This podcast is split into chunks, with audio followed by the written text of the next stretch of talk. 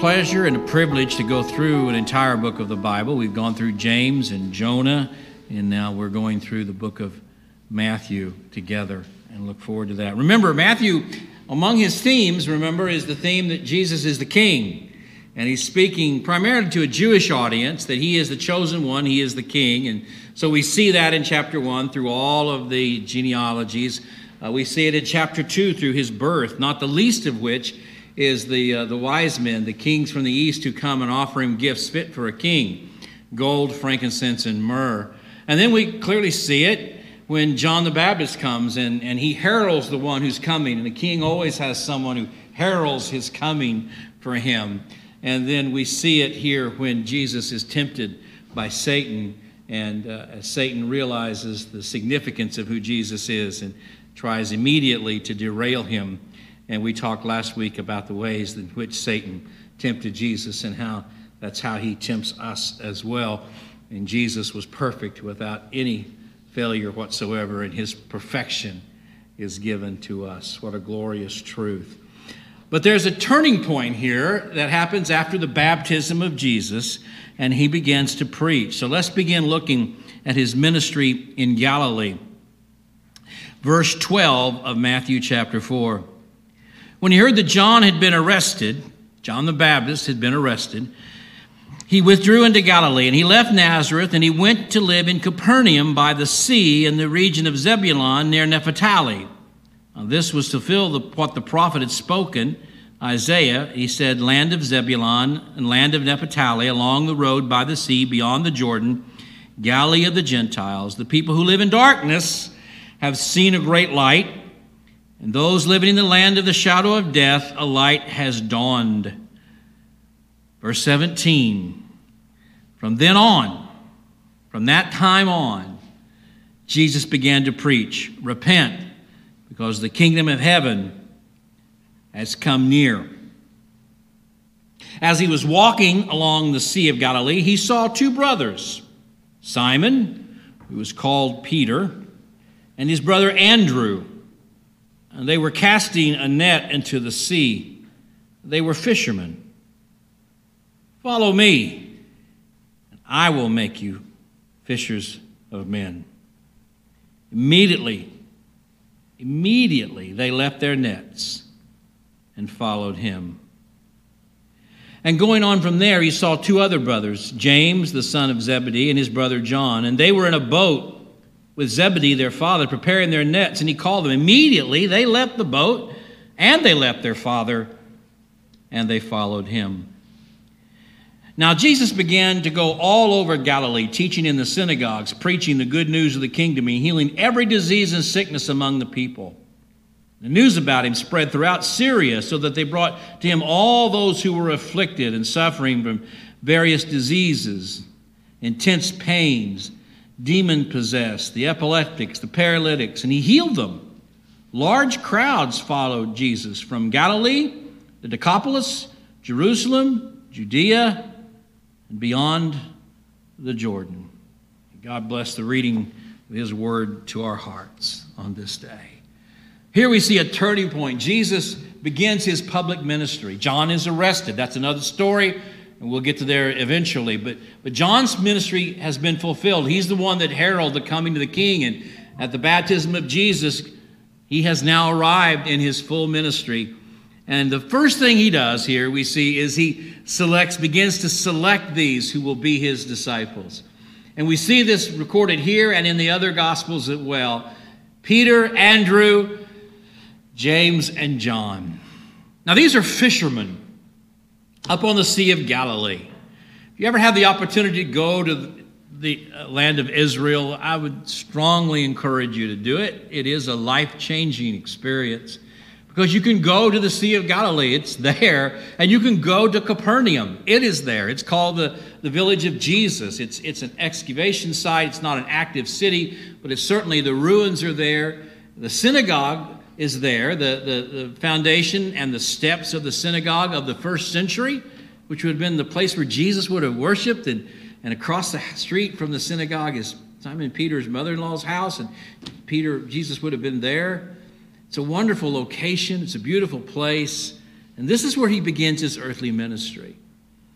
And whenever Jesus is around the Sea of Galilee, he attracts, he attracts thousands of people, large crowds, always popular. It's when he heads south to Jerusalem that all of the hostility comes. But here he is at the Sea of Galilee. And here he encounters these fishermen. First, Peter and his brother Andrew. Simon, Peter, and Andrew. And he says to them in a very simple way, as he's walking, he said, Follow me, and I will make you fishers of men. Look, all of us have experienced who've experienced salvation, all of us who've experienced salvation have been called by Jesus. We may thought we found him. I mean, that may be. And from our perspective, later on, I'll, I'll read to you where Andrew uh, goes and he tells his brother, Hey, I found the one that we've been looking for. There's a sense in which we think we found Jesus because we see him and we know him, but actually, he found us. While we were still in our sin, he sought us out. Jesus knew who Peter and Andrew were, and Jesus sought them out. And so, at least we become the least bit prideful of our own salvation and think we had anything to do with it. We need to realize if He hadn't called us out, we would never know Him. If He hadn't sought me, I would never know Him. The Apostle Paul even says that salvation is a free gift of grace by faith, and even the faith to receive it isn't your faith. God gave you the faith to receive the gift of salvation. It all goes to Him. As the little video we showed a few weeks ago with Alistair Begg says, if you get to heaven and, and they say, Why should I let you in? and you begin with the personal pronoun I, it's probably not the right reason. it's not because I prayed a prayer. It's not because I went to church. It's not because I was baptized. It's not even because I accepted Jesus. It's because Jesus has died for me. It's because Jesus has saved my soul. It's because Jesus' righteousness has been given to me. It's all about Him. And when we look at the text over and over again, we see this foundational truth that God is at work all around us. You know, when we began to replant this church, the first thing we did was go through experiencing God together. And the first absolute truth of experiencing God is God has been at work from the foundation of the earth, and He's still at work all around us. And our job isn't to do His work for Him, our job is to discover what His work is and join Him in it. God's at work all around Linwood, He's at work all around us, and we have to be aware of what He's doing and join Him in it. And here, what a beautiful picture of Jesus coming to these men and saying, Follow me. It begins with the call of Christ. Have you had that in your life? Do you know of a time when you uh, realized that you were a sinner and you knew you needed a Savior and you knew you couldn't save yourself and you knew you were hopeless and you were very crushed by the weight of your sin, that you'd offended a holy God? That's Jesus calling you. That's the Holy Spirit effectually calling you. Be grateful for that call. And on days and weeks and months and seasons in our life when we're worn out and depressed and discouraged and despondent, it's so good to remember that call that He called us out. Maybe you were a child in vacation Bible school, but He called you out. Maybe you were an adult recently married, and through the ministry of your spouse, He called you out. Maybe you were later in life and, and something happened in a crisis in your life, and, and someone who's a Christian shared Jesus with you and he called you out. But whatever it is, we've all had that experience that Peter and Andrew and James and John had. Jesus has come and called us. And what does he call us to do?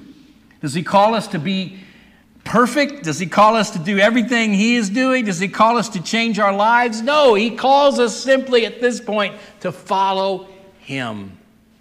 As a matter of fact, when Jesus was ready to ascend into heaven after his earthly ministry, his death, his burial, and his resurrection, and he gives what we call the Great Commission to his disciples, and that is to you and I, he says, Go therefore and make disciples of all nations, teaching them to observe everything I've told you. To observe means to do, to follow Jesus.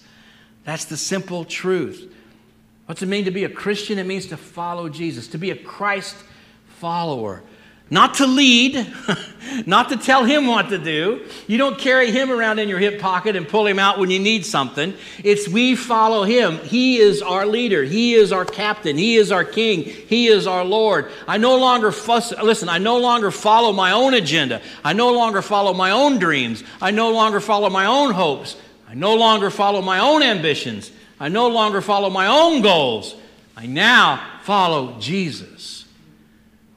When he said, Come and follow me, he didn't mean just from here to here. He meant change your entire life, change the direction of your entire life. Whatever it is you're following in life, stop following that and follow me.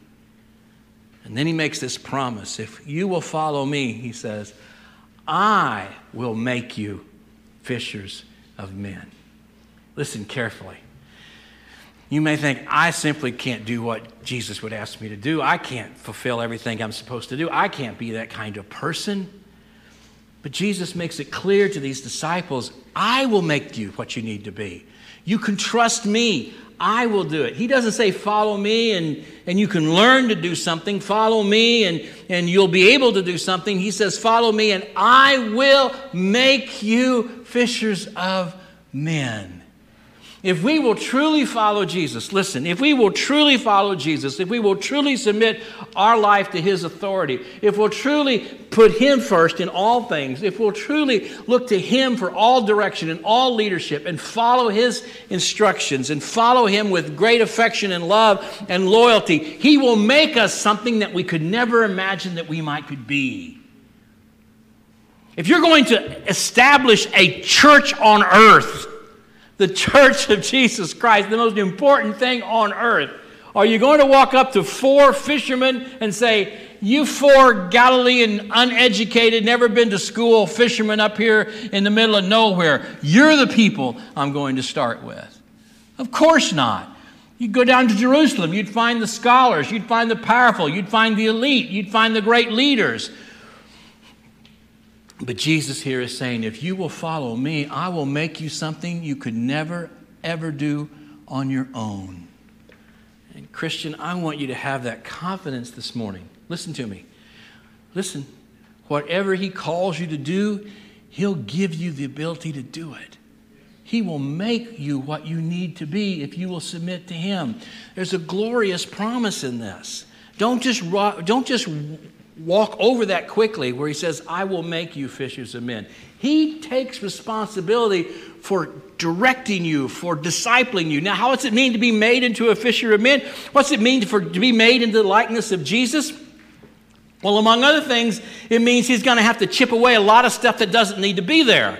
He's going to have to prune a lot of things that don't need to be there. And the chipping away and the pruning can be painful to us, but ultimately it's good for us. He's going to have to do some surgery on us and take out some stuff that shouldn't be there in order that we can have what needs to be there. And certainly, as you look at the lives of the disciples, you see there were many times when he did that on their lives. But he said, Come and follow me. Now let's look at these four, how different they are. First of all, there's Simon Peter. Now, whenever you look at the disciples, they're always in sort of groups of, not always, not, not sort of, they are. They're in groups, they're in three groups of four. And the first group of four, always mentioned, is Peter, Andrew, James, and John. These group of fishermen from the Sea of Galilee area. And it's interesting that Peter is always named first among the disciples. He's always the first to speak. He's always the most brash. I mean, he's the one who said, I will never, uh, d- never leave you. I will never fail you. I, will, I would never turn against you. I will never deny you. And then Jesus said, Before the sun comes up, before the rooster crows, you'll deny me three times. And he did. Peter's the one who pulled out the sword to try to probably take off the head of the temple guard and missed and took off his ear. Peter was the first to act and sometimes not always the first to think. But Peter was the spokesman. He was there. He was, he was the, the brash one. He was the, the leader. He'd walk in a room, he would be the one that would be leader. And some of you are like that. But it's interesting to know, and we should be fully aware, that Jesus didn't just call 12 Simon Peters. When we have a group, a congregation, that's why I mentioned earlier this morning how many of you were here two years ago. We're all new.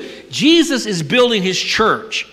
And in that church, there are people like Simon Peter, there are people like Andrew, there are people like James and John, and we'll mention the other disciples at another time. They're all there, and they all bring something that Jesus wants to his body and to this table we call the church. So we're not all Simon Peter. We're not all brash and strong and great leaders. There's an Andrew. In fact, the Gospels say that in another Gospel Andrew is the one who initially introduces Peter to Jesus. Andrew is the one who brings the little boy with the loaves and fishes and says, there's a, there's a child here who has a meal. What are they among so many? It's not Peter who goes out and finds a little boy with the loaves and fishes, it's Andrew. When some Gentiles want to see Jesus, they, they come to Andrew and say, How do we approach him? Clearly, Andrew is the one who invites people to see Jesus. He's the one who is behind the scenes, quietly being what God's called him to be and uniquely gifted him to be. They're brothers, but they're very different. Listen, they're fishers of men, but they're very different. Peter is a fisher of men on, on one level, this brash leader who speaks truth and is bold, and, and, and Andrew is a fisher of men on a different level. He's one who invites quietly, one on one. He's one that, uh, listen, that a little boy felt comfortable talking to. He's one that a couple of Gentiles who didn't really know how to approach Jesus felt comfortable talking to. See, in the body of Christ, we need all of us, and we all have these different gifts and these different abilities. And God will take who we are. He doesn't change who we are, but He takes who we are and He makes us what we need to become in order to fulfill our mission and His glory in this world. The good news for us today is we don't have to do this on our own. You can't save yourself. I think as Baptists, we all understand that. We don't participate in our salvation, it's a free gift of God. Listen, you can't clean yourself up either. You can't make yourself what God wants you to be. He does that as you submit yourself to Him, as you spend time with Him, as you spend time in His Word. As you follow him, I don't know how to more, say it any more clearer. In order to become what he wants you to be, he will make you what he needs you to be if you will follow him.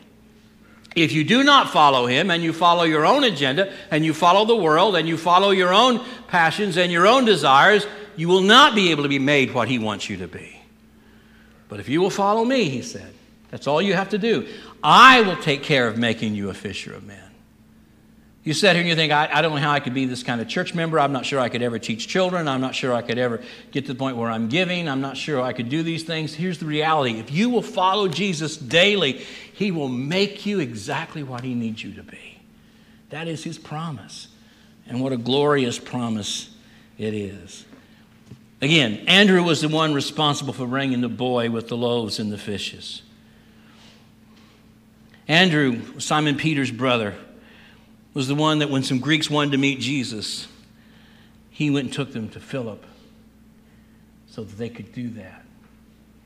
Andrew was quiet and behind the scenes. Peter was bold and out front. And what about James and John? Well, they were the sons of thunder. You know, that means they, they, they were strong and brash and powerful. Remember, there was a time when they wanted to call down fire from heaven and destroy the enemies of Jesus, that has an Old Testament context. It's not something they thought up themselves. There's an Old Testament context to that where the enemies of God were, were uh, consumed by fire. So they were thinking, maybe we should just do this. And, and Jesus t- turns them into a different direction. But it's interesting that the, and then their mother is the one who came to Jesus and said, Look, I don't care which one sits on the right and which one sits on the left, but my boys need to be somewhere up there at the top when you get to your throne. So here we got these, just these first four, this inner circle, are so different. You could see, could you not see some conflict? First of all, they're brothers. Could you not see conflict among brothers, among Peter and Andrew and James and John? But then just their personalities and how different they are. And in some ways, Peter and Andrew and, excuse me, Peter and James and John are all brash. John perhaps more than James. We hear more of him. But as they follow Jesus, It's not an easy path. They have much to learn and they have much to, to be, be taught, and they have many trials and difficulties to go through. But it's a glorious thing to see God take these fishermen with these unique and different personalities, and as they follow the Lord, He does something in their life that only He could do. And He makes Peter into this amazing apostle who's so willing to lead the church and so willing that he gives up his life. And he makes Andrew into this amazing apostle who is so kind and generous, inviting people to see Jesus. And eventually, he gives up his life. And James, the brother of John, eventually he's martyred as well. And then John, brash, bold, powerful, maybe angry. I'd like to call down fire from heaven and destroy my enemies. John, as he has a lifetime of following Jesus, he becomes this sweet, loving, caring older apostle who, in his little epistles of 1 John and 2 John and 3 John, refers to those of us who are Christians as little children. My little children. And remember, it's at the cross where Jesus is dying he looks down, and he sees his earthly mother, and he sees the one disciple who's there with him, and that's John. And he says to John, Son, behold your mother. And he says to his mother, Mother, behold your son. And this son of thunder, this brash fisherman from Galilee that left his father and left his nets, eventually became the one to whom Jesus entrusted the care of his own earthly mother after he died. And this one John is the one, the apostle, who refers to himself whenever he's writing as the disciple whom Jesus loved. That's why we call him the beloved disciple. You've heard me say this before, and I want to say it again, and I want you to hear me say it. When John says, I am the disciple whom Jesus loved, John is not bragging on himself, he's bragging on Jesus. John cannot get over the fact, listen, that as a brash, loud, proudful, rough, probably cursing fisherman, Jesus came along one day and said, If you'll follow me, I'll give you a new direction and a new life, and I'll make something out of you you could never imagine. And John never got over the fact that Jesus loved him. So every time he mentioned it, he'd say, I can't believe I'm the disciple that Jesus, of all the people in the world, why could he love me? How could he love me? I'll never get over the fact that he loves me. Listen, we become what Christ wants us to become when we understand we don't deserve anything Christ gives us. One of the biggest problems in the church today is that people feel entitled to things. I'm a member. This is my church. I have rights. I have privileges. To some degree, as, as a body of Christ, we are responsible to each other. But we need to wake up every day as the way John did and go, I can't believe Jesus sought me out and loved me. I deserve none of this. None of this is because of me, it is all because of Him. And out of that attitude of gratitude, we will follow Jesus. And Jesus has said, If you will follow me, I will do the rest. I will make you fishers of men. Who would have thought that such uneducated, lowly, and out of the way men would be the foundation for a great and new church. But it was.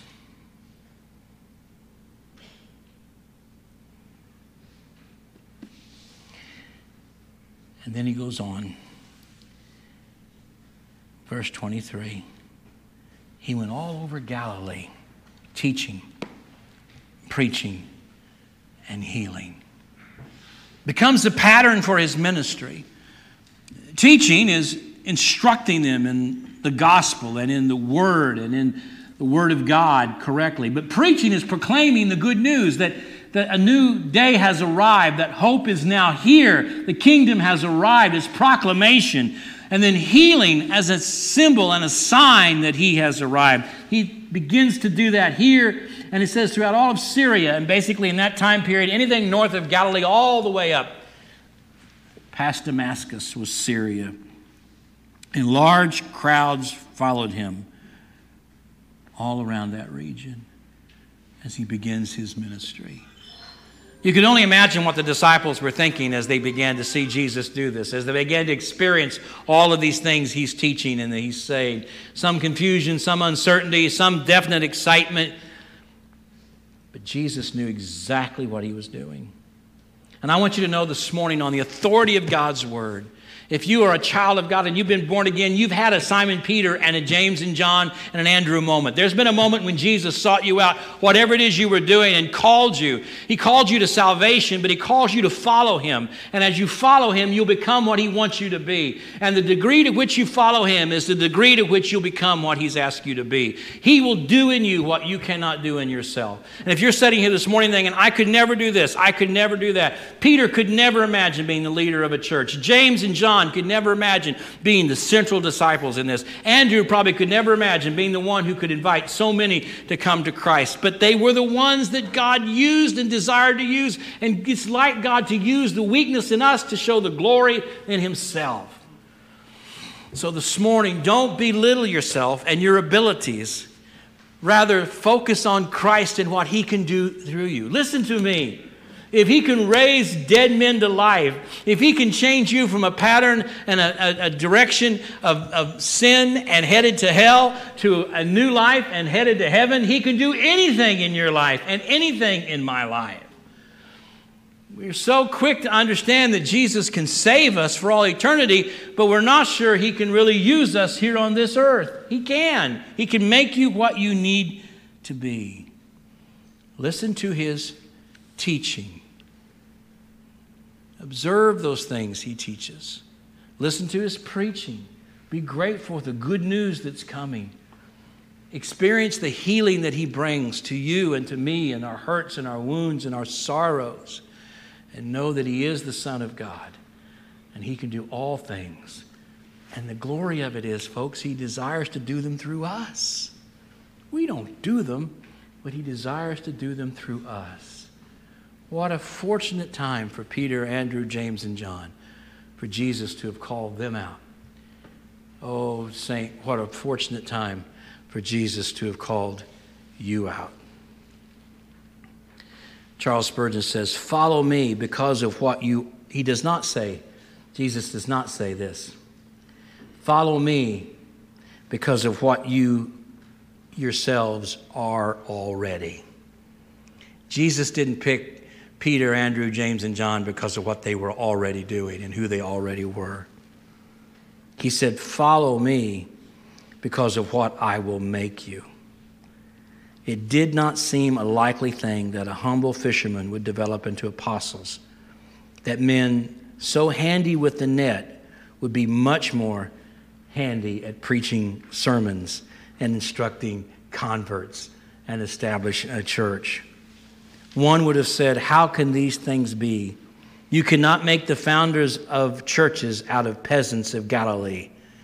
But that's exactly what Christ did. And we are brought low in the sight of God by a sense of our own unworthiness. We may feel encouraged to follow Jesus, not because of what we are, but of what he can make us. Heavenly Father, I pray that these words will be true in our heart and our mind. Lord, help us realize that as you sought out these four, you've sought out us. As you have a plan for these four in your glorious church, you have a plan for us. As you will make these four in the decades to come exactly what they need to be, you will make that in us if we are humbling ourselves and obediently following you. These things we ask in Jesus' name. Amen.